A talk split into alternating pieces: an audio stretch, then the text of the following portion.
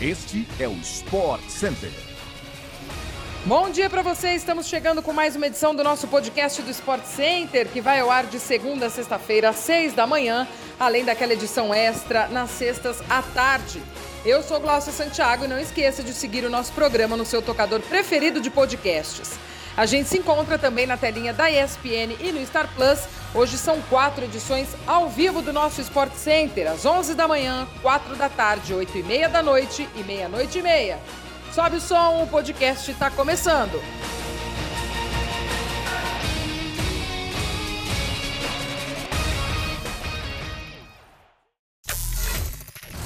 O Palmeiras está prestes a definir a venda de Danilo ao Nottingham Forest da Inglaterra.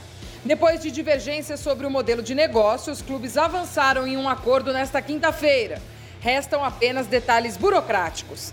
A transferência fica perto de 20 milhões de euros, ou 110 milhões de reais. O volante, que desejava dar este passo na carreira e jogar na Europa, deve viajar no fim da semana para fazer exames e assinar com a nova equipe. O Palmeiras tem 80% dos direitos econômicos.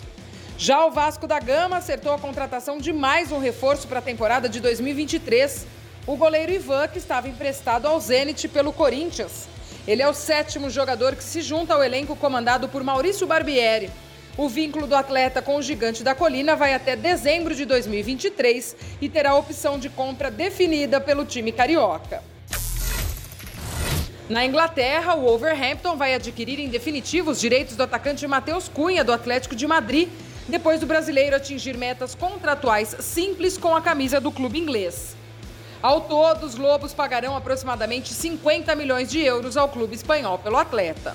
Camisa 7 do Newcastle, o brasileiro Joelinton foi indiciado após ser pego dirigindo alcoolizado na madrugada desta quinta-feira na Inglaterra, de acordo com a imprensa inglesa. O meia terá que se apresentar à justiça no fim de janeiro para responder pelo caso. O flagra aconteceu 2 dias depois do jogador ser destaque na vitória sobre o Leicester nas quartas de final da Copa da Liga Inglesa. Segundo o jornal britânico The Telegraph, Joelinton deixou o Newcastle a par do caso, admitindo que estava marginalmente acima do limite de álcool. Ele também teria pedido desculpas ao clube. Mais uma vez, a semifinal da Supercopa da Espanha precisou a disputa de pênaltis para definir o vencedor. Depois de empatar por 2-2 com o Betis no tempo normal e prorrogação, o Barcelona contou com 2 defesas de Ter Stegen para vencer por 4-2 nas penalidades o Betis. Juanmi e William Carvalho pararam no goleiro alemão, enquanto do lado catalão todos acertaram as suas cobranças, incluindo Lewandowski e Ansu Fati, que marcaram durante a partida. Na decisão, domingo, o Barcelona enfrenta o grande rival Real Madrid, que também se classificou nos pênaltis na véspera diante do Valencia. O fã de esporte assiste apenas na tela da ESPN pelo Star Plus esse duelo.